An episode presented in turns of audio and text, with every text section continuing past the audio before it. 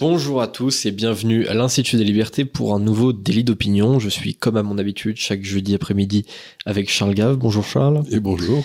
Euh, on va pas passer par quatre chemins, on va évoquer d'abord votre livre. Ah oui, l'Opus Magnus, là, celui Oui. qui va sortir chez Voilà, Pierre de. Taillac. Voilà, ça s'appelle euh, La liberté, euh, non, la vérité vous libérera, pardon.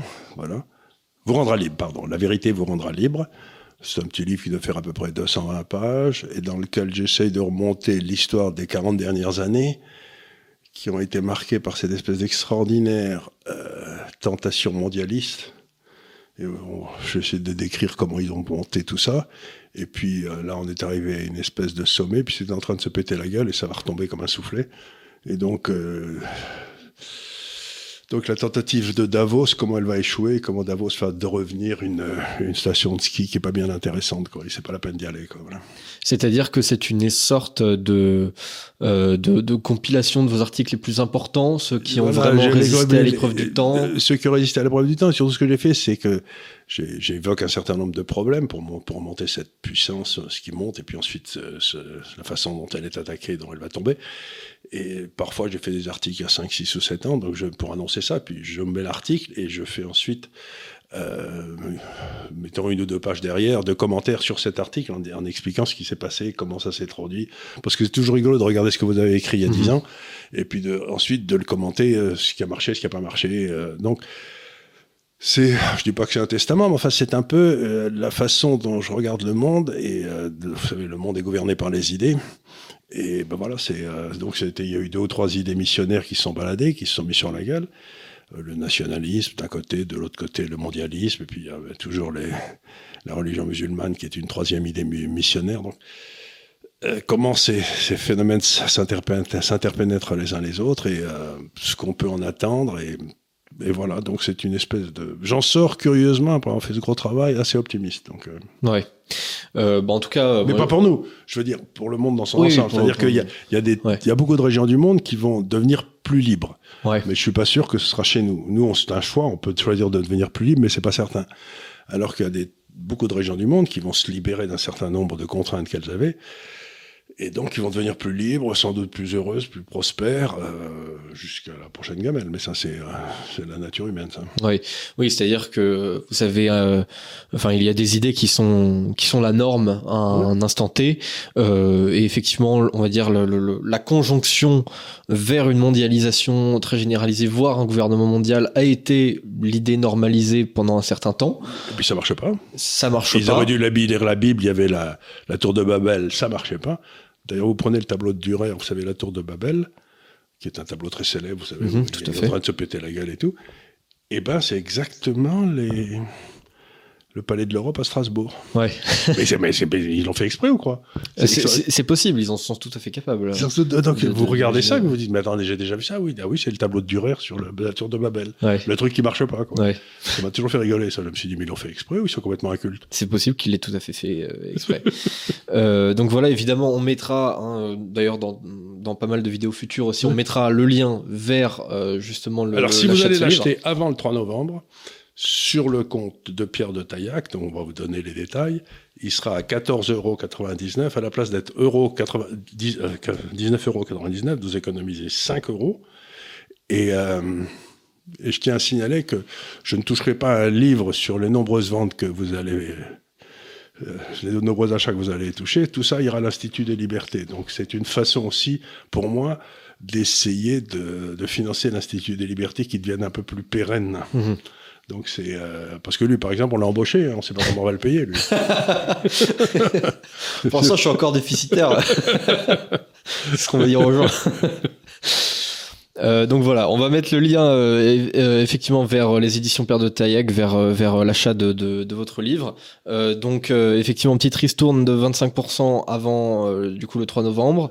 Euh, et d'ailleurs, euh, je crois qu'on est en train d'organiser aussi un petit, un petit sondage pour décider de la, de la couverture. Voilà, c'est le Euh, voilà, donc euh, je, je, je, je donnerai euh, à Guillaume euh, ici présent le, le- les visuels pour que vous puissiez voter. Et puis, euh, alors soit on fera ça dans les commentaires YouTube, soit je, je vous renvoie vers les autres vers les autres réseaux sociaux gérés par l'Institut des libertés, notamment sur sur Twitter, enfin sur X maintenant on dit. maintenant, pour rentrer un petit peu plus dans, le sujet du, délit d'opinion, je voulais parler évidemment encore une fois un petit peu du, conflit israélo-palestinien, mais pas pour répéter des, choses qu'on a déjà a déjà dites, mais plutôt pour parler. Ça, fait d'ailleurs plutôt le, pont avec votre votre livre pour parler de la vérité. Euh, on dit souvent hein, que, que, la vérité c'est la première victime de la guerre. Et alors on a vu ça. Euh, alors déjà il y avait eu euh, la, la, fameuse affaire des, des, des bébés décapités euh, euh, qui, qui était pas tout à fait claire. Et là il y a eu un, un cas d'école, je trouve encore encore plus clair avec cette cette histoire d'hôpital bombardé. Euh, donc euh, en gros, d'après les premières infos euh, qu'on avait eues, en fait, c'était bombardement israélien volontaire d'un hôpital. on annonçait plus de 200 morts, puis ensuite c'était passé à 500 morts, puis à 800 morts. Et puis en fait les heures euh, se sont écoulées, euh, les dossiers vidéo aussi. Euh, il y a eu de plus en plus de vérifications sur l'authenticité évidemment des vidéos parce que parfois vous voyez une vidéo et on vous dit voilà c'est ça, mais en fait si on vous contextualise pas, vous savez même pas ce que vous regardez et donc vous. Enfin en général il y a un truc qui brûle avec une avec une bagnole ou un char en train de brûler dans un coin. Quoi. Voilà c'est ça. En mais ça, ça, on en trouve dans les archives de ça. Oui évidemment. C'est pas toujours dans le bon coin. Vous, hein. vous, voyez et puis pareil les, les vidéos parfois elles, elles sont, elles sont véridiques, mais elles, sortent de, d'un autre temps. Euh, mmh. On a eu, euh, on a eu ça déjà aussi avec l'Ukraine, des vidéos qui dataient de 2014, de 2015. Enfin voilà, on peut avoir aussi des vieilles vidéos et on vous les ressort le soir même en vous disant regardez ce qui s'est passé. Et donc on a eu ça euh, le soir même, ce qui a été d'ailleurs relayé par énormément de, de grands médias.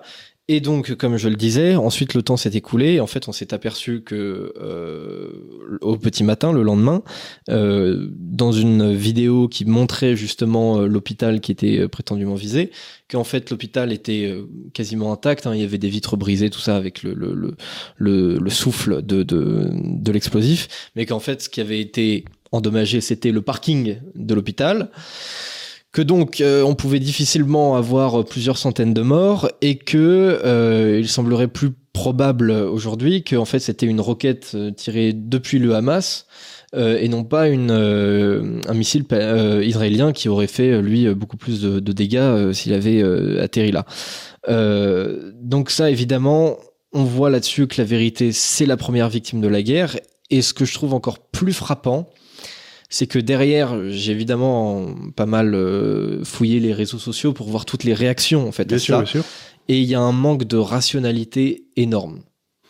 C'est-à-dire que les gens vous disent, ok, c'est peut-être pas les Israéliens, mais de toute façon, euh, ça aurait pu être eux, donc ils sont coupables. Quelque part, oui. Voilà. donc, ce qui est très étonnant dans ce genre d'affaires, c'est qu'il y a des tas de gens qui ont des idées préconçues sur une situation, si vous voulez. Et dès qu'il y a quelque chose qui se passe dans cette situation, ils savent très bien qui a raison, qui a tort, ou qui est gentil, qui est méchant. Et vous pouvez pas les faire, les faire sortir de cette, euh, de cette façon binaire de regarder les choses. Et là, j'ai eu des discussions avec un certain nombre de gens, dont tout récemment ici d'ailleurs, et on cherchait des solutions au truc du Moyen-Orient. Et je leur ai dit, mais vous savez, il y a peut-être des situations où il n'y a pas de solution pour des raisons historiques, etc., on ne trouvera pas de solution. Par exemple, les Philippins, les Philistins et les, et les Juifs, ils se mettent sur la gueule depuis 5000 ans. Bon, ben, peut-être on va trouver une solution à notre génération, mais euh, je veux dire, ça fait un petit moment qu'ils sont, qui, qui, qui, qui s'occupent l'un de l'autre, quoi. Donc, donc encore une fois, quand on essaye d'analyser quelque chose, et c'est la chose du monde la plus difficile, parce que si vous essayez de comprendre, tout le monde vous tape dessus. Parce que ça veut dire que vous faites pas partie de, des vrais croyants. Oui, oui. Alors, euh, oui. que vous soyez vrai croyant à droite ou vrai croyant à gauche, c'est beaucoup plus simple d'être un vrai croyant, parce que comme ça, bah, vous pouvez hurler avec les loups, mais vous vous dites, attendez, la, la responsabilité palestinienne me semble engagée, puis là, les responsabilités israéliennes. Donc, euh, donc encore une fois, euh, si on vous demande de choisir votre camp, eh ben, vous choisissez le camp de ceux qui choisissent pas leur camp. Je crois c'est un petit peu l'idée de l'Institut des libertés, c'est que Nous, on n'a pas de cas, on essaye de comprendre. De temps en temps, on dit une connerie, mais ça, c'est pas grave. hein, ça, Ça arrive. ça arrive. hein, ça- Et puis on accepte tout à fait d'avoir eu tort euh, quelque Euh, part. Enfin, je veux dire, on bien n'a sûr, aucun problème on peut euh, se ça. tromper historiquement, on peut avoir fait Bien une sûr. mauvaise analyse. Bon, vous savez, moi j'étais dans les marchés tout- financiers toute ma vie. Alors, euh, s'il y a un, un truc que vous apprenez, la modestie, c'est vous vous attendez à ce que ça monte, ça se pète la gueule. Vous vous attendez à ce que ça se pète la gueule, ça monte comme une fusée. Donc, euh, si vous voulez vous sentir idiot, choisissez les marchés financiers comme métier, vous serez satisfait. Là, Oui, c'est sûr. Aucun problème. Non, parce que des paroles en l'air, on peut en dire des, des milliards. En revanche, des, des euros, on peut pas forcément en sortir autant. Voilà, donc, donc, donc vous regardez ça, et moi quand j'analyse les situations géopolitiques politiques, alors j'ai essayé depuis quelques jours de faire passer quelques messages, mais c'est fou le nombre de gens qui m'engueulent. Euh, Il y en a donc le- un tiers qui m'engueule de la gauche, un tiers qui Ouais. m'engueule de la droite, et le tiers au milieu qui me dit ben, vous avez bien du courage d'essayer de continuer à parler comme ça. Oui, Oui. mais c'est pas. c'est- terrible parce que mon but dans la vie, c'est pas de dire qui a raison, qui a tort c'est de dire comment on sort du merdier dans lequel on est. Et aussi curieux que ça paraisse, ça demande pas de dire qui a raison, qui a tort. On dit si on arrêtait, si les deux parties arrêtaient de faire des bêtises, euh, qui ne rapportent rien à personne et qui rendent tout le monde malheureuse, on pourrait peut-être avancer sans. Regardez par exemple ce qu'avait fait euh, le président sud-africain, euh, lui, il avait dit on parle plus de la période de l'apartheid. On n'en parle plus. On ne parle plus. Mhm.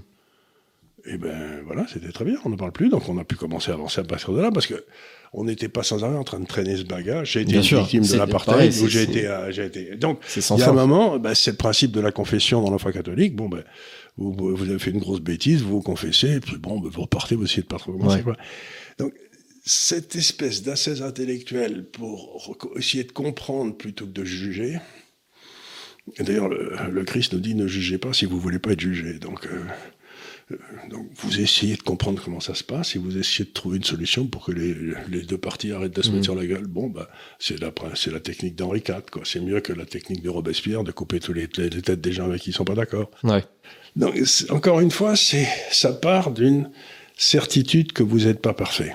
Bien sûr, ça, ça part d'une certitude que vous n'êtes pas parfait, ça part de la notion de, de doute, De doute. d'assaise euh, intellectuelle, euh, de, de discipline intellectuelle même, parce que justement, quand j'ai vu le soir même le truc, ma première réaction, ça a été de me dire, effectivement, ça, me paraît pas complètement farfelu d'imaginer qu'Israël ait pu bombarder euh, un endroit qui se trouvait être un hôpital à Gaza. Euh, voilà. Maintenant, il y avait déjà des, des, des, hum, des discours dissonants par rapport à ça. Je me suis dit, bon, j'ai aucune idée de qui a raison, qui a tort. Je ne Mais peux ce qu'il y a d'étonnant, c'est la, la- vous prenez un journal comme Le Monde, par exemple, euh, je sais pas s'ils l'ont enlevé maintenant, mais pendant 24 heures, ils ont gardé sur leur site euh, la- le- les, les dépêches, etc., Ouais. qui, qui assuraient de façon certaine que c'était Israël qui avait bombardé. Ouais, ouais. Or, c'était pas possible qu'ils le sachent. Oui, Et donc, eux, ils sont partis vent debout en disant c'est la faute des Israéliens. ouais. Mais, mais les- C'est-à-dire qu'ils ont relayé, peut-être même sans le savoir, de la propagande du Hamas pour le coup. oui, ils ont relié de la propagande du Hamas, mais ils ne pouvaient pas ne pas le savoir parce que eux, ils savaient qu'ils n'avaient pas vérifié. Ouais. Oui, donc, donc, ça, ils ont- donc, donc ils le savaient et ils le faisaient en connaissance de cause parce qu'ils pensent que la cause du Hamas est juste Ouais. et que la cause des Palestiniens est, et la cause des, des Israéliens est injuste. Ils ont bien de la chance, si ça. Moi, je sais pas. Hein. Oui, oui. Et d'ailleurs, je, dis ça, en l'occurrence, c'était. euh, alors, cette histoire, euh, elle donne plutôt raison à Israël au final, mais ça aurait pu être tout à fait, tout à fait l'inverse. Il y a aussi des, des, des, mouvements de, de, confiance tout à fait inverses qui sont aussi euh, dépourvus de, de, rationalité et de recul hein, par rapport à ça. J'évoquais évidemment l'affaire des, euh, des bébés où au final, euh, en fait, il y- avait une confusion sur l'info. Euh, de D'abord, c'était euh, euh, un charnier de euh, 40 bébés qui étaient retrouvés, puis ensuite, ça a été débunké. Du coup, on pensait que en fait, il y en avait pas, et en fait, c'était un charnier d'une quarantaine de personnes, dont deux bébés. En tout cas, c'est ce que j'ai, c'est ce que j'ai compris de cette affaire. Du coup, voilà, la, la, la vérité était euh, était un petit peu euh, au milieu.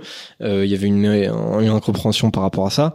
Mais là, je trouvais vraiment cette affaire très intéressante parce que même après tout un tas de, de, de preuves qui se sont accumulées, il y avait tout un tas de gens qui ne voulaient pas les, les voir. Non, parce que entendre. vous savez, alors il y a beaucoup de gens, je le vois dans les remarques qu'ils ont faites parfois sur notre site, qui disent bon, euh, euh, Israël, ils sont responsables de tous les malheurs du monde. Bon, c'est une thèse. euh, Bon, bien. Pourquoi pas? Pourquoi pas?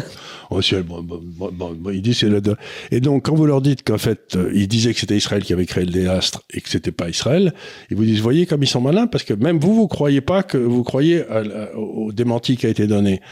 Alors, je leur dis, oui.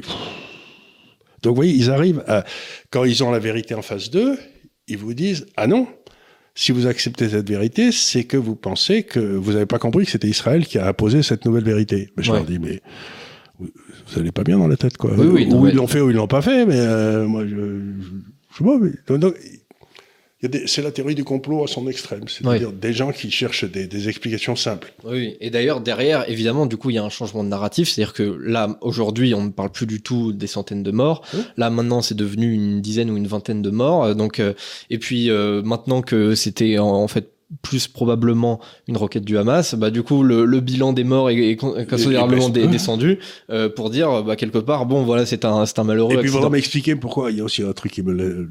Les gens ont l'air de considérer comme parfaitement indécent que Israël bombarde le Gaza. Bon, encore une fois, euh, soit. Mais pourquoi ils, pourquoi ils trouvaient normal que le, le Hamas envoie 5000 roquettes sur Israël? Parce que, entre, sans blague, entre les deux, je vois pas des masses de différence, quoi, si. Oui, oui, non mais c'est Non, mais je veux dire, il y a, il y a des trucs qui tombent sur des innocents, et puis voilà, quoi. Hmm. Non mais c'est ce que, je disais, il y a, y a- pas il y a pas tellement de, de rationalité, il y a juste un comment dire un fonctionnement de de- de- d'allégeance, c'est-à-dire euh, en fait euh, il n'y a pas d'action qui soit bonne ou mauvaise, il y a un acteur qui est bon ou qui est mauvais et selon si cette action est faite par A ou par B, eh bien je ne la considérerais pas de la forcément de la Ah, bah, même c'est vrai, manière. tout à fait, c'est Voilà. tout à fait ça. C'est tout Ouais. à fait ça. Quand vous- que- Pensez euh, Selon que vous serez puissant ou misérable, les jugements du cours, de cour vous rendront blanc ou noir. Vous savez, c'était l'histoire du pauvre, du pauvre âne, les animaux malades de la peste dans la fontaine. C'est-à-dire que si la cour a décidé que vous étiez coupable, ben, poum, Ouais. vous passez à la trappe, quoi. C'est, euh, Mm. Et d'ailleurs, c'est c'est ce qu'on disait un petit peu tout à l'heure dans, dans l'enregistrement avec, avec, Jacques- avec Jacques Sapir. C'est-à-dire que c'est- c'est quelque chose qu'on peut retrouver des, des, des deux côtés. C'est-à-dire que pour certains, Israël est justement responsable de, de tous les malheurs de, de, de ce qui se passe dans, Oui. dans, dans cette partie du monde. Donc, quelque part, euh, d'ailleurs, c'est ce que disait même une députée de la France Insoumise, hein, Danielle Obono, c'est que le Hamas est un mouvement de résistance. Oui. C'est-à-dire que, euh, voilà, en fait, euh, en envoyant euh, des, des, des roquettes sur tout le pays, en, en massacrant des civils, en fait, euh, ils ne font que se défendre. Mhm. Donc, quelque part, c'est légitime. Euh, et puis, il y en a pour d'autres, euh, du, du côté israélien, pe- peut-être les, les, les plus orthodoxes, euh, qui vont considérer, eux, que parce qu'ils reçoivent des, des, des roquettes du Hamas, il faut euh, carpet bomber absolument tout- toute la zone de, de Gaza Ouais. et faire un gig- gigantesque et là, et ils font pas la différence entre le fait que, bon, Hamas, d'après ce que j'ai compris, parce que c'est, tout, tout est compliqué, mais la dernière fois où ils ont voté, c'était en 2006, Ouais, je crois. ils ont voté pour le Hamas. Et donc, le Hamas, c'est un mouvement politique terroriste qui a comme but de détruire Israël et de, de, de- qu'il n'y ait plus de juifs du tout sur la, sur la terre, euh, sur la, en, en terre sainte. Bon, très bien. C'est leur, c'est leur truc. Donc, ils ils- en aucun cas, ils ne veulent discuter avec Israël. De l'autre côté, vous avez Israël qui voit pas très bien pourquoi il devrait être rayé de la carte du monde. Et donc, on n'a pas tellement envie de discuter avec des gars qui ont pas, qui veulent tuer tous les juifs et, et liquider Israël. Donc, vous êtes dans une situation où il y a deux gars qui sont en conflit et ni l'un ni l'autre ne veut parler à l'autre. Mhm. Et alors, qu'est-ce qu'on fait?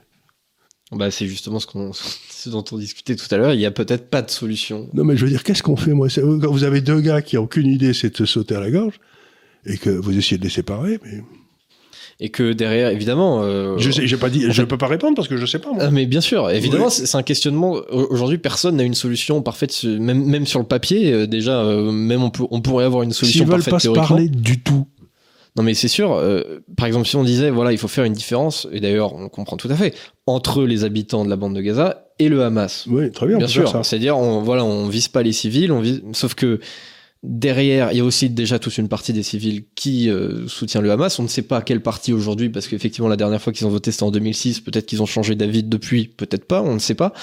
Euh, et euh, d'autre part, le Hamas euh, est bien content aussi de les utiliser comme bouclier humain, parce que justement, derrière, ils savent que dans l'affect international, eh ben, ça compte euh, tout ce qui est Bien euh, victimes civiles, etc. Donc, même si vous arrivez euh, à tuer 10 terroristes, si derrière, euh, mal- malencontreusement, vous tuez aussi deux enfants, eh bien, voilà, ça, c'est sûr, ça fait la journal. problème. C'est quelque chose qui me travaille beaucoup. J'ai écouté, euh, des journalistes anglais, là, il y a deux, hier, hier soir, il y en avait une qui était euh, pro-palestinienne, euh, qui disait Bon, ben, donc vous acceptez qu'en bombardant le Hamas, vous allez tuer des enfants. Donc, bon, c'est une façon de présenter les choses qui était déjà assez biaisée, mais je me disais Mais écoutez, prenons la guerre de 40 les Allemands ont envahi la France, la Hollande, la Belgique, euh, la Russie, la Pologne. Il y a des tas de gens qui sont morts à cause de ça. Et donc, quand les Allemands commencé à refluer et qu'on les bombardait euh, avec des Flying Fortress, là, les avions, euh, il y a des enfants qui sont morts. Oui, bah il y a bien le bombardement de Dresde notamment. Dresde euh, est un bon exemple. Donc, à partir du moment où votre pouvoir politique s'est engagé dans une guerre, c'est lui qui est seul responsable de la mort des enfants chez lui. Oui, je sais pas. Oui, si vous engagez dans une guerre, que vous êtes garant d'une partie de la population, enfin, même de la population, et, que vous n'êtes pas capable de garantir leur sécurité. Il faut pas poser à, un journaliste du camp posé et lui dire mais vous êtes pour le bombardement des non, je suis. Il me semble qu'en cas de guerre, ben, la population civile, de temps en temps, elle en prend plein la tête, quoi. Et sûr que si elle n'est pas contente, la fois prochaine, elle vote pas pour le Hamas. Mais il y, a, il y a quand même un certain nombre de choses qu'on ne peut pas dire dans une discussion. C'est-à-dire que vous pouvez pas me dire, vous êtes pour qu'on bombarde les enfants du Hamas et que vous soyez morts, qu'ils soient morts. Je dis non, c'est en général une des conséquences quand vous déclenchez une guerre bah, il y a des jeunes gens et pas mal d'enfants qui meurent dans le pays qui a déclaré la guerre. Quoi. C'est, donc, donc, mais il faut quand même avoir un minimum d'honnêteté intellectuelle parce que c'est quelque chose de dire je ne sais pas, ce qui est mon cas, mais c'est un autre, parce que je dis je ne sais pas, qu'on m'accuse d'être une ordure, que je suis partisan de, de bombarder les enfants du Hamas. Donc, ces gens-là, d'abord, sont pas honnêtes et ensuite vous attaquent bassement. Et ça va pas faire avancer le schmilblick, hein. La vraie question, c'est. On essaie de prendre un papier un crayon et de voir ce que vous voulez exactement, mais ils veulent pas le dire. Mais d'ailleurs, j'ai même vu, alors je, pareil, je, je sais pas si ça représente la pensée d'énormément de gens, mais j'ai même vu des gens qui soutiennent la cause palestinienne, qu'on peut estimer à un certain degré ou pas, mais euh, qui disaient que justement, même l'action du Hamas était bénéfique pour les Palestiniens parce que quelque part, tant qu'il n'y avait plus de conflit, en fait, on pensait plus à la Palestine et que maintenant que ça reprend, eh bien, euh, il y en a euh, deux trois euh, dans le monde qui se mettent à la soutenir. donc là, je me dis quand même, c'est quand même compliqué de penser comme ça, c'est-à-dire de, de, dire quelque part, je fais en sorte que mes que mes enfants meurent pour qu'on parle de moi. pas mes enfants, parce que j'imagine que leurs enfants, des gens puissants au Hamas, du point de vue du, du ils Doivent vivre, ils doivent vivre à Londres ou au Qatar, et leurs enfants, ils n'ont pas de problème. C'est les enfants des petits gens qui, comme d'habitude, vont en prendre plein la tête et c'est eux qui vont mourir. Mais euh, cette espèce de façon, j'ai entendu aussi quelque chose qui m'a laissé euh, pantois, c'était euh, les gens étaient contents que ce, cette, euh, des événements abominables se passent à nouveau parce que ça allait empêcher l'espèce de, retour de la paix dans tout le Moyen-Orient, vous savez, dont on a souvent parlé ici, ce qui allait permettre un développement des, économies et peut-être de sortir les pauvres gens du Hamas de la, la la pauvreté la plus absolue. Donc, il y a aussi des gens qui, pour punir leurs ennemis, sont prêts à déclencher des catastrophes mondiales. Quoi. Ouais. J'en reviens pas. Quoi. C'est, c'est vous savez, c'est le, crépuscule des dieux, là. C'est-à-dire qu'on Bon, on se suicide euh, tellement on est, on est content de faire du mal à l'autre. Vous savez, c'est la, c'est la vieille plaisanterie du, je voulais raconter du paysan normand qui euh, ramasse une petite euh, grenouille qui était sur la roue, puis, elle allait se faire écraser, donc il la met dans un. Puis la, grenouille se transforme en fée. Et la grenouille dit Bon, ben, tu m'as sauvé la vie, elle fait un vœu, je l'accomplirai, mais je te préviens, ton voisin, il aura deux fois ce que tu demandes. Hein.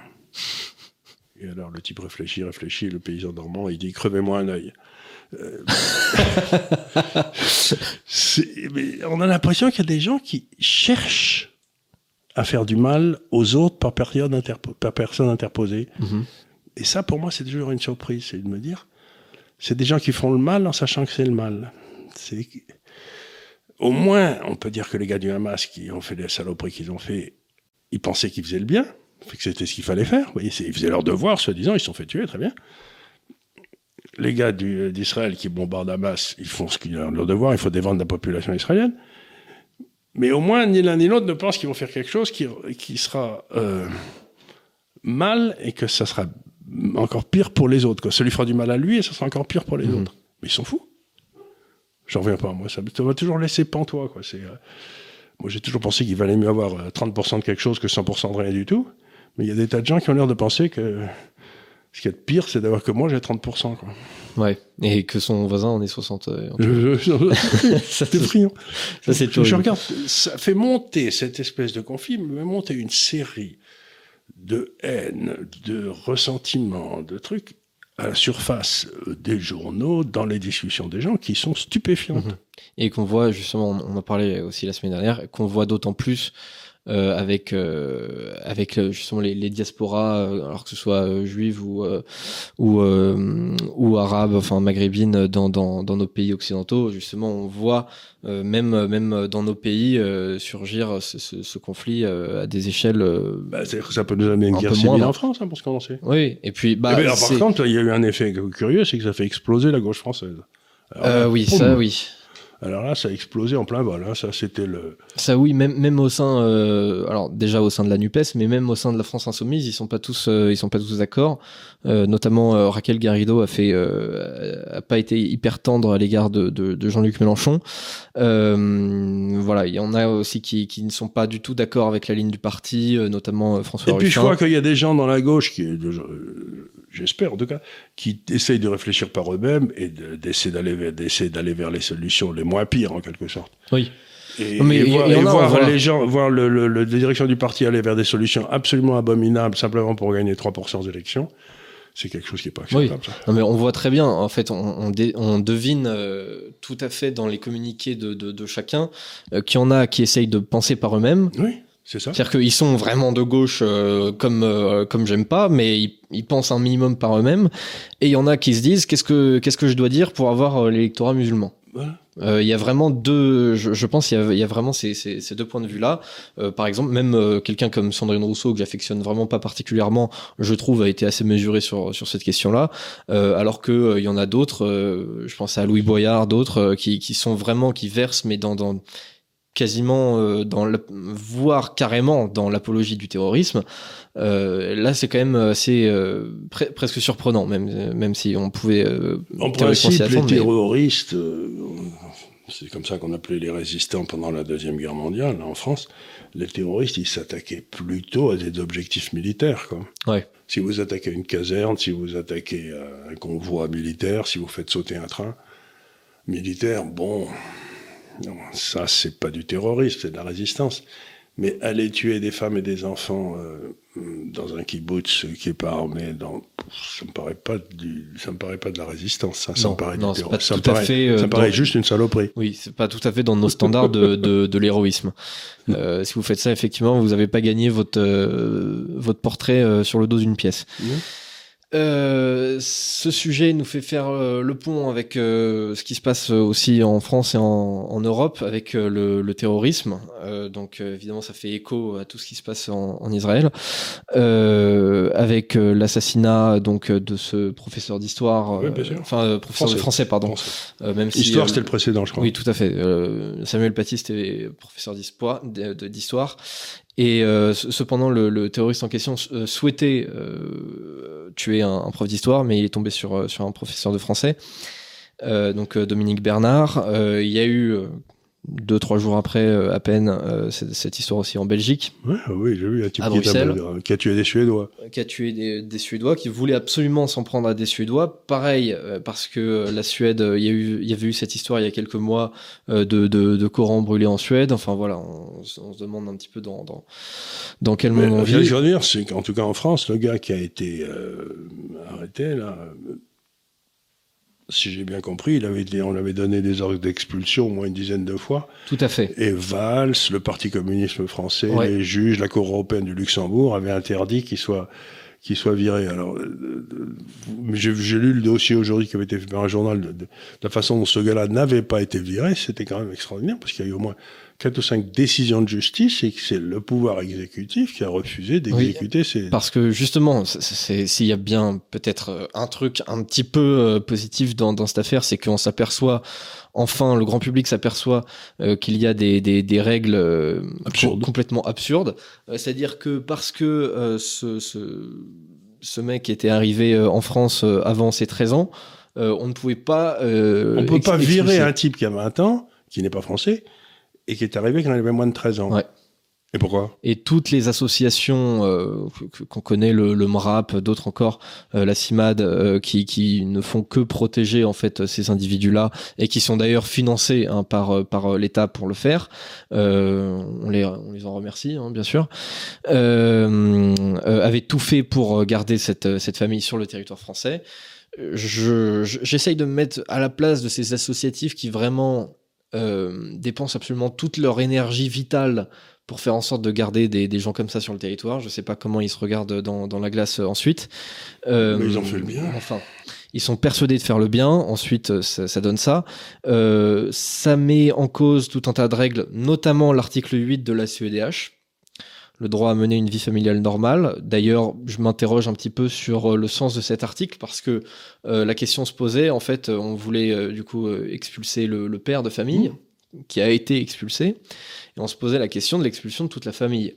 J'ai envie de dire presque que conformément euh, au droit à mener une vie familiale normale, vaut mieux expulser toute la famille que simplement un ou deux membres de la famille. Enfin, je veux dire. Et puis la guerre, la guerre civile en Tchétchénie, enfin l'opération euh, russe en Tchétchénie, ça s'est arrêté il y a au moins dix ans maintenant. Oui. Ouais, Donc ils pouvaient rentrer chez eux. Et, et en plus de ça, alors aujourd'hui, on aurait peut-être plus de mal à renvoyer des citoyens euh, de nationalité russe parce qu'aujourd'hui, les liens diplomatiques avec la Russie sont plus compliqués. Euh, mais euh, à l'époque, euh, il y a une dizaine d'années, c'était tout à fait possible. Enfin, je veux dire, on avait des relations, on n'était pas les meilleurs amis du monde, mais enfin, on avait des, des relations diplomatiques normales à l'époque, à l'époque de François Hollande. Enfin, voilà, c'était même avant 2014, il me semble hein, que la, la question s'était posée. Je crois que c'était en 2013 ou, ou 2015, j'ai un doute là-dessus. donc, donc c'est voilà. là où on voit alors. Ce qu'il y a quelque chose qui me gêne dans tout ça, c'est la plus, comme on en a discuté il y a cinq minutes, mais la réalité, c'est que la, la, façon de penser occidentale, c'est de penser qu'à un problème, il y a toujours une solution. Donc on se décarcasse, on essaie de trouver la solution et tout. Mais mettons, euh, posons l'hypothèse, je ne dis pas que je l'apprécie ou pas, mais posons l'hypothèse que par exemple, l'islam et, la, et les, les sociétés modernes soient incompatibles l'une avec l'autre fondamentalement incompatibles. Oui, sais, philosophiquement, religieusement, philosophiquement, religieusement, euh, etc. Ouais. Posons cette hypothèse. À ce moment-là, on va avoir des problèmes chez nous, comme il y en a eu euh, il y a 15 jours en, en Israël. C'est-à-dire qu'il peut y avoir des... Et les deux se sentiront dans leur bon droit. Et donc, pourquoi, quand on importe des gens, on ne pose pas cette question. Je pourquoi ces, organismes pensent-ils que automatiquement l'islam est compatible? Encore une fois, Ellul, qui était un grand esprit, professeur à Bordeaux, membre du conseil du euh, synode protestant, enfin, un très grand chrétien, très grand intellectuel, il a écrit sur la société industrielle. Son dernier papier, c'était sur euh, la religion musulmane, et il avait, il avait discuté avec le grand mufti de la monnaie de la mosquée de Al-Aqsa, au Caire, et ils s'étaient posé la question, tous les deux, est-ce que la religion musulmane est compatible avec la démocratie? Dans un débat, je crois que c'est à Sciences Po Toulouse, on doit, Sciences Po Paris, euh, Sciences Po Bordeaux. On doit pouvoir retrouver les minutes quelque part, je ne sais pas.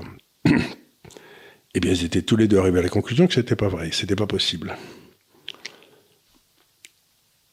Donc, je sais pas, je suis pas un spécialiste de sciences politiques comme l'était élu, de sociologie comme l'était élu. Je connais pas le Coran comme le connaissait le grand, le... Mais si vraiment des grands esprits arrivent à la conclusion qu'il y a un problème, ben, il me semble que les, les immigrations musulmanes devraient aller vers les pays musulmans et, Mhm. et les immigrations non musulmanes pour aller vers chez nous. Ça me paraît pas quelque chose d'impossible à demander, quoi. Ouais. Mais de faire juste un critère en disant, on le dites voit. les gars, si, euh, On, on le voit très bien de manière empirique. Genre, les musulmans ne sont pas contents de leur situation dans les pays occidentaux. oui. mais ils y viennent quand même. Ils y viennent quand même. Et les populations des pays occidentaux qui les reçoivent ne sont pas contents de les recevoir. Ben, ils, dire, ils demandent, ils disent rien, mais ils- les- les, c'est les les- musulmans ont l'air de faire des problèmes. Oui. Alors, donc c'est exactement la question que je pose, c'est pourquoi faire monter chez nous les conditions d'une situation qui est sans solution? Ouais. Alors qu'on a, vu que ça n'a pas marché Il y a- ailleurs. y a- je pense qu'il y a vraiment deux états d'esprit par rapport à ça euh, dans, dans- dans ceux qui sont favorables à cela. Je pense qu'il y a un état d'esprit vraiment d'extrême gauche qui considère que voilà l'Occident en fait c'est- pas bien, on est une civilisation coupable, que donc il faut la changer, euh, euh, il faut absolument un mélange. euh, Enfin voilà. Et je pense que mais c'est pas eux qui ont été la majeure partie du temps au pouvoir. Euh, ceux qui organisent ou du moins qui laissent faire l'immigration, c'est plus les gouvernements de centre, du centre, centre gauche, centre droit. Et eux pensent fondamentalement que, en fait, on peut prendre n'importe qui et en faire n'importe quoi. C'est-à-dire qu'on peut prendre euh, euh, 10 millions de musulmans et en fait euh, les transformer en citoyens tout à fait laïques, tout à fait euh, respectueux de notre, notre civilisation en Suisse. Euh, mais en fait, non, tout le monde n'est pas comme ça. Mais Tout le alors, monde n'est c'est pas ça, comme mais ça. ça qui m'intéresse, c'est à quel moment arrive, arrive-t-on ces gens-là, bon, ils se posaient la question, ben, ce que je croyais n'est pas vrai. Vous savez ce qu'on dit Mais alors justement, c'est- très intéressant que vous disiez ça parce que c'était un peu la, la, la conclusion que je voulais euh, à cette émission. Euh, C'est-à-dire que il y a, je, je constate que aujourd'hui, plus que d'habitude, on va dire dans un laps de temps plus court, euh, il y a pas mal de gens que je vois qui ont, alors pas de l'extrême gauche, hein, mais de justement de cette philosophie assez euh, centriste, universaliste, qui consiste à dire que voilà, on peut prendre n'importe quel musulman, même le plus radical, et le changer en parfait euh, soldat euh, laïciste, Cadre bancaire. euh, en, cadre, en cadre bancaire, euh, qui, qui, con- qui commence à se dire non mais en fait euh, ça marche pas. Euh, hier soir sur, euh, sur dans l'émission de, de, de Pascal Pro sur sur CNews, euh, il y avait un Il y a Kissinger qui l'a dit d'ailleurs. alors, Kissinger l'a dit, même, même Attali euh, l'a dit, alors dans des termes un petit peu différents, euh, mais enfin c'était quand même un changement de ligne éditoriale quand même assez énorme pour, pour, euh, pour Attali, euh, même pour Kissinger. Euh, hier soir c'était Jean-Louis Burga, qui est pas le, le mec le plus connu, mais qui, est, qui, qui a dit mot pour mot sur le plateau de Pascal Pro, qui est un, un ancien anim- animateur de, de radio qui a, qui a aujourd'hui 80 ans, qui a dit J'étais persuadé qu'on pouvait tous vivre ensemble, que ce monde multiculturel pouvait exister, et je suis de plus en plus inquiet, pour ne pas dire plus. On a envie de dire bon, c'est un peu tard mon loulou, euh, et, et c'est pas le seul. Il y a, il y a des gens aussi comme euh, Amin El Khatmi euh, qui, qui participent au printemps républicain. C'est-à-dire le printemps républicain, c'est c'est vraiment une, une, un temple du centrisme absolu. hein. C'est vraiment euh, très très macroniste, ni droite ni gauche, euh, le centre de la nuance, de la modération, euh, qui dit aujourd'hui, voilà, Am- Amin El Khatmi dit aujourd'hui, euh, voilà, euh, Marine Le Pen, c'est quand même largement plus respectable que Jean-Luc Mélenchon. Euh, Il y a d'autres gens euh, comme euh, Fergan Aziari, qui est un libéral français, euh, pas connu quand même pour des énormes dérapages fascistes, qui estime que, euh, je, cite mot pour mot, hein, il dit dans un monde normal, les ennemis de l'intérieur scandant des slogans génocidaires devraient être transportés dans des bagnes. Euh, même depuis quelques années maintenant, on a des gens comme Julien Drey, qui fait quand même partie des fondateurs de SOS Racisme, qui, alors qui n'a pas fait de mea culpa sur tout ce qu'il a pensé pendant 40 ans, mais qui a quand même l'impossible. D'abord, je suis pas certain qu'il ait pensé par lui-même. mais ensuite- alors ça, alors ça, je, je peux pas son- sonder les âmes, mais c'est tout, tout à fait possible. Mais c'est vrai qu'aujourd'hui, il a un discours très dissonant par rapport à celui de SOS Racisme dans les années 80, à savoir euh, on accepte tout le monde euh, euh, comme il est. Euh, et aujourd'hui, on a même le fils de Bernard Tapie euh, euh, qui avait dit dans une émission euh, que dans, dans, dans, dans le fameux débat, euh, enfin un, un Ah, des fameux débats entre, entre Jean-Marie Le Pen et Bernard Tapie, où il parlait notamment de l'immigration, de l'islamisation, euh, il disait que sur le fond, c'était Jean-Marie Le Pen qui avait raison. Enfin, je veux dire, c'est quand même un truc euh, assez énorme à considérer et qui est totalement en dehors de ce qu'on aurait pu euh, imaginer dans les années 80-90. quoi. Ouais, vous savez, on dit toujours que euh, un type de droite, c'est un type de gauche qui a été euh, bousculé par la réalité. Quoi. C'est, Ouais. euh, donc c'est comme ça souvent que la, l'intelligence vient aux gens de, de, de, de gauche, c'est que d'un seul coup ils se disent mais ça va pas du tout quoi. C'est Mhm. Bah, c'est-à-dire quand que- ils sont attaqués eux-mêmes en général. Oui, alors souvent quand ils sont attaqués eux-mêmes ou quand ils voient que leur entourage est attaqué de manière répétée, euh, effectivement, c'est-à-dire que le, le- le- les, les gens de gauche vivent dans un idéalisme.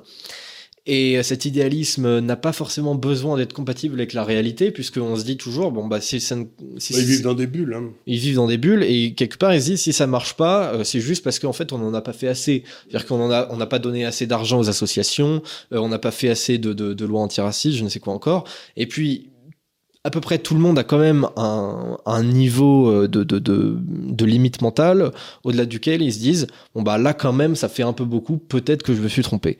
Je constate qu'il y en a de plus en plus euh, qui se le disent. Je ne sais pas si c'est représentatif, représentatif pardon, ou pas d'un changement d'état d'esprit dans une partie de, de l'élite française. On va je le voir sans doute aux élections euh, européennes parce que bah, il y a un certain nombre de partis qui ont été assez favorables à ça et puis un certain nombre de partis qui ne l'ont pas été. Pas la peine de donner des noms, tout le monde sait. Eh bien, on va voir la, la performance de ceux qui ont été contre et la performance de ceux qui ont été pour. Ouais. Quoi. Parce que si ce que vous dites est vrai, ça devrait se traduire dans les élections européennes. Oui. C'est-à-dire que c'est... euh, Oui, c'est sûr. Et, après, il y a aussi un autre défaut, c'est que il y a aussi des gens qui peut- peut-être arrivent à, à voir ce qu'ils ne voyaient pas auparavant, mais qui derrière ne veulent pas forcément voter en conséquence. C'est-à-dire, ils, cons- ils constatent que l'immigration euh, telle qu'elle est faite aujourd'hui euh, est un désastre, et il y en a qui, qui considèrent ça et qui continuent de voter Macron. On a envie de leur dire, bon, euh, là, euh, faut quand même te réveiller, mon coco. il est un peu tard, quoi. oui, Ou alors ne, ne te lève pas le dimanche, c'est pas la vaut la peine. peine. Donc il y a ça aussi, c'est que, vous savez, c'était une histoire, il y avait un journaliste que j'aimais bien dans le temps, enfin que j'aimais pas, qui s'appelait Jean Lacouture, c'était un ancien du Nouvel Obs, euh, il était à gauche comme pas possible, il avait écrit une biographie de De Gaulle, euh, qui était pas très bonne d'ailleurs, etc. Et, mais c'était enfin, c'était un, un grand esprit de gauche, hein, bordelais aussi d'ailleurs. Et euh, la raison pour laquelle je l'aimais bien, c'est qu'il écrivait sur le rugby comme personne au monde. C'est-à-dire Mhm. que quand il, quand il écrivait sur un match du tournoi des Nations, n'importe quoi, c'est- c'était très très très bien. Il y avait lui et Kleber Heidens qui, était, qui écrivait très bien sur le rugby. Bon, Euh, pourquoi je dis ça? Parce que quand on lui a dit, mais quand vous vous êtes rendu compte, il était favorable par exemple au, à Pol Pot. Hein, pendant, quand vous vous êtes rendu compte que Pol Pot était en train de tuer 30 ou 40% de la population euh, euh, cambodgienne, qu'est-ce que vous avez pensé? Il a dit, je n'en ai pas parlé parce que les premiers qui en avaient parlé, c'était le Figaro. Ouais. Donc, ça voulait dire que pour lui, il était beaucoup plus important de ne pas se déjuger, alors qu'il s'était trompé, qu'il avait créé des dizaines, des millions de morts, que de dire je me suis trompé les gars, je vous demande pardon. Quoi. Donc il y a aussi cette espèce d'extraordinaire incapacité qu'ont les gens à dire, bah tiens, sur ce coup-là, j'ai pas eu raison. Mhm. C'est Ouais. Bien sûr. euh, c'est donc cette espèce de façon de penser que dire j'ai eu tort, c'est une façon de se dévaloriser. Je trouve que c'est une, une façon remarquable de se valoriser, justement, de Oui, oui, valoriser son, oui, son oui, intelligence. c'est- c'est- c'est- Quand vous êtes dans une entreprise, il y a un type qui vous dit j'ai fait une connerie là. euh, Ouais. Et on lui dit tiens, ben, tu, tu- voilà une que tu referas plus. Mais euh, je veux dire, ce qui est étonnant, c'est cette extraordinaire capacité à la gauche à ne jamais, à ne jamais dire je me suis trompé. Ouais. Pour moi, c'est ça la, la caractéristique. Les gens de droite, ils disent ouais, je me suis trompé ici ou là, ça peut leur arriver. Mais les gens de gauche, ils ne le disent jamais. Mhm. Et s'ils le très à ce moment-là, ils sont exclus. C'est souvent compliqué. Bah évidemment, ça, ça, fait penser à cette phrase. Je sais même plus qui l'a prononcée d'ailleurs, mais je préfère avoir tort avec Sartre que raison avec Aron. D'ailleurs, nous nous nous, 68, nous, nous- commémorons les, les 40 ans de la mort de, de, de Raymond Aron. Euh, pareil, euh, c'est- euh, Rousseau, écartons les faits. Enfin Euh, voilà. Commençons par écarter les faits pour Oui. discuter de Bah, l'éducation. bah non, justement, mettons tous les faits les sur la table d'abord. Donc, donc, c'est, c'est- donc, ils partent de prémices qui sont faux, ils arrivent à des conclusions qui sont fausses, et quand les résultats leur reviennent dans la gueule, ils refusent de dire qu'ils ont eu tort. Et ça, je me demande, de, de- c'est, de l'orgueil, non? Ouais. Oui, c'est pour ça, moi, je veux bien euh, qu'on ait, qu'on ait eu tort euh, dans, son, dans sa vie, mais derrière, il faut aussi le, le reconnaître euh, parce que euh, c'est comme ça qu'on dire l'erreur est humaine, mais ce qui est diabolique, c'est de persévérer dans l'erreur. Exactement, errare humanum est. Diabolicum perseverare, oui, c'est vieux comme tout. Donc voilà, c'est moi, c'est ça qui m'étonne, c'est que et je vois, je vois ressortir au moment de cette crise israélo-palestinienne, je vois ressortir les mêmes qui ont la même haine contre Israël, qui sont à gauche. Euh, sans que je comprenne très bien pourquoi et d'où vient cette haine, quoi. C'est que je me dis, ben, ça peut pas être de l'antisémitisme. Alors ça peut être de l'antisémitisme, mais selon moi, ça, ça vient, je pense, d'un autre ressort, c'est-à-dire qu'on on assimile en fait la nation israélienne euh, comme, euh, comme, euh, comme à l'Occident en fait, c'est-à-dire que c'est vu comme, comme les puissances colonisatrices. selon moi, c'est les descendants parfaits des porteurs de valises avec l'histoire de, de l'Algérie. C'est-à-dire que voilà, on a une, on a d'un côté une nation voilà qui, qui, qui, qui s'est civilisée, qui s'est développée et qui a, il est vrai, colonisé. Et donc, elle est forcément dans, dans, dans le tort. Euh, je veux dire, c'est quasiment euh, le, je veux dire, euh, le fait d'être une nation occidentale, c'est quasiment le péché originel des, des nations, selon une partie de la gauche. et donc, forcément, derrière, les Palestiniens sont dans, dans leur bon droit de, de, de, de bombarder, les Palestiniens, de, de, tuer qui ils veulent. Si les Palestiniens qui sont arrivés en Palestine après ont colonisé et chassé les Juifs de l'époque. Mhm. Ils sont bien quand même? Eux, je crois qu'ils ont le droit parce que, je sais pas, peut-être parce que c'est un peuple du tiers-monde, j'en sais rien. Enfin, je, je suis pas dans leur tête. Mais c'est vrai que on constate qu'ils ont le droit de faire beaucoup plus de choses euh, que, que, que, les Israéliens. Quelque part, c'est presque une manière de les infantiliser. C'est-à-dire que les Israéliens, c'est un peu comme si c'était euh, euh, les, les, les, adultes. les adultes, ils ont pas le droit de taper sur les enfants. Alors que les enfants, quelque part, ils ont un peu le droit de taper sur les adultes parce que c'est des enfants.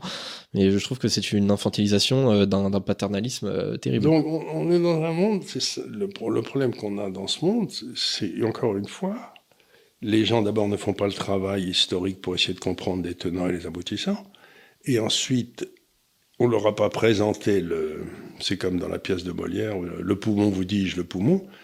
Euh, quoi, quoi que vous disiez, quoi qu'il fasse, ce sera toujours de la faute d'un côté. Les gens ont choisi leur camp dès le départ, c'est-à-dire que oui, oui. Et, là aussi, c'est quand vous dites euh, la guerre, la première victime, c'est la vérité je dirais, j'ai presque envie de dire, la guerre, la première victime, c'est l'intelligence. oui, ça va, ça va de pair souvent. attendez une seconde, j'essaye de comprendre. Ah mais non, si tu essayes de comprendre, t'es un salaud. Mais non, mais non, attendez, j'essaye de comprendre. Et pas, vous êtes mis contre le mur et fusillé, quoi, parce que vous n'êtes pas certain que le mec en face est un salaud, quoi. Mais vous n'êtes pas certain qu'il est bien non plus. Ouais. Mais vous voulez juste euh, discuter avec lui, qu'est-ce qu'il a, quel est son problème, comment on pourrait s'arranger.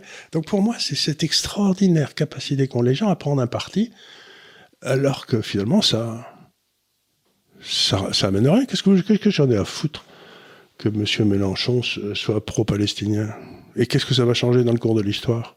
Rien. Ça, va pas changer grand chose en soi. Ça, peut changer peut-être l'histoire de la gauche, mais... l'histoire de la gauche. Non, mais je veux dire, euh, ça me rappelle toujours l'histoire de ce pianiste Rubinstein. J'ai dû vous la raconter déjà, mais c'est pas grave. Euh, qui été, euh, c'était un des grands, un des grands virtuoses de son époque. J'ai lu ses mémoires, c'était passionnant.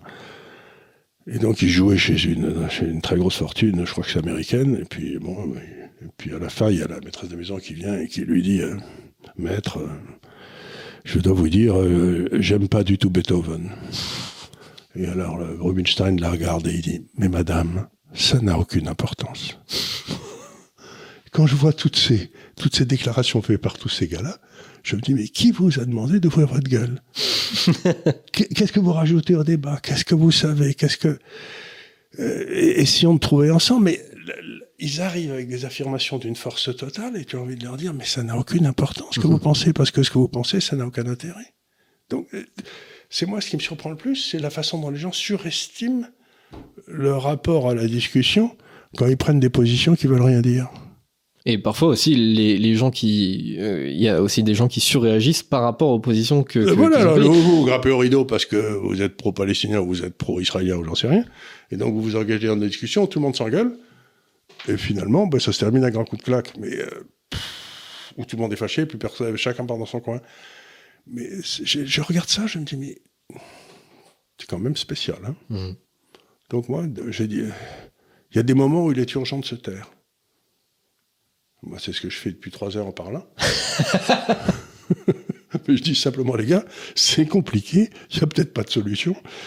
Et d'abord, on va essayer. Vous voyez ce que je veux dire? C'est essayons d'abord de. Je sais pas. Voilà. Oui, c'est la guerre.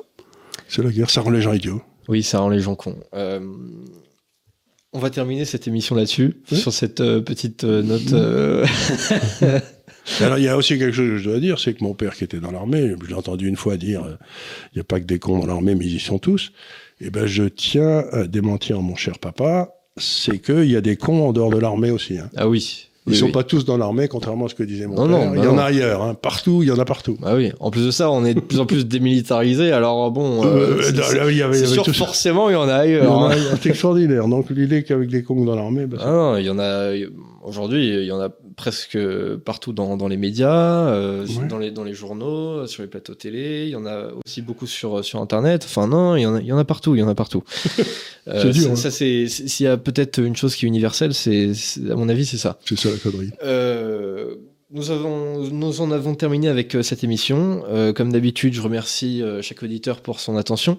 Euh, et comme d'habitude également, euh, je rappelle que nous sommes disponibles en version podcast euh, sur euh, Deezer et sur Spotify, euh, que vous pouvez et même vous devez vous abonner à la chaîne de l'Institut des Libertés afin... Euh, 275 000, c'est lourd, c'est c'est pas mal. 2000 par semaine, c'est nul. C'est- correct, c'est correct, mais il faut faire mieux. Enfin, de toute façon, il faut toujours faire mieux.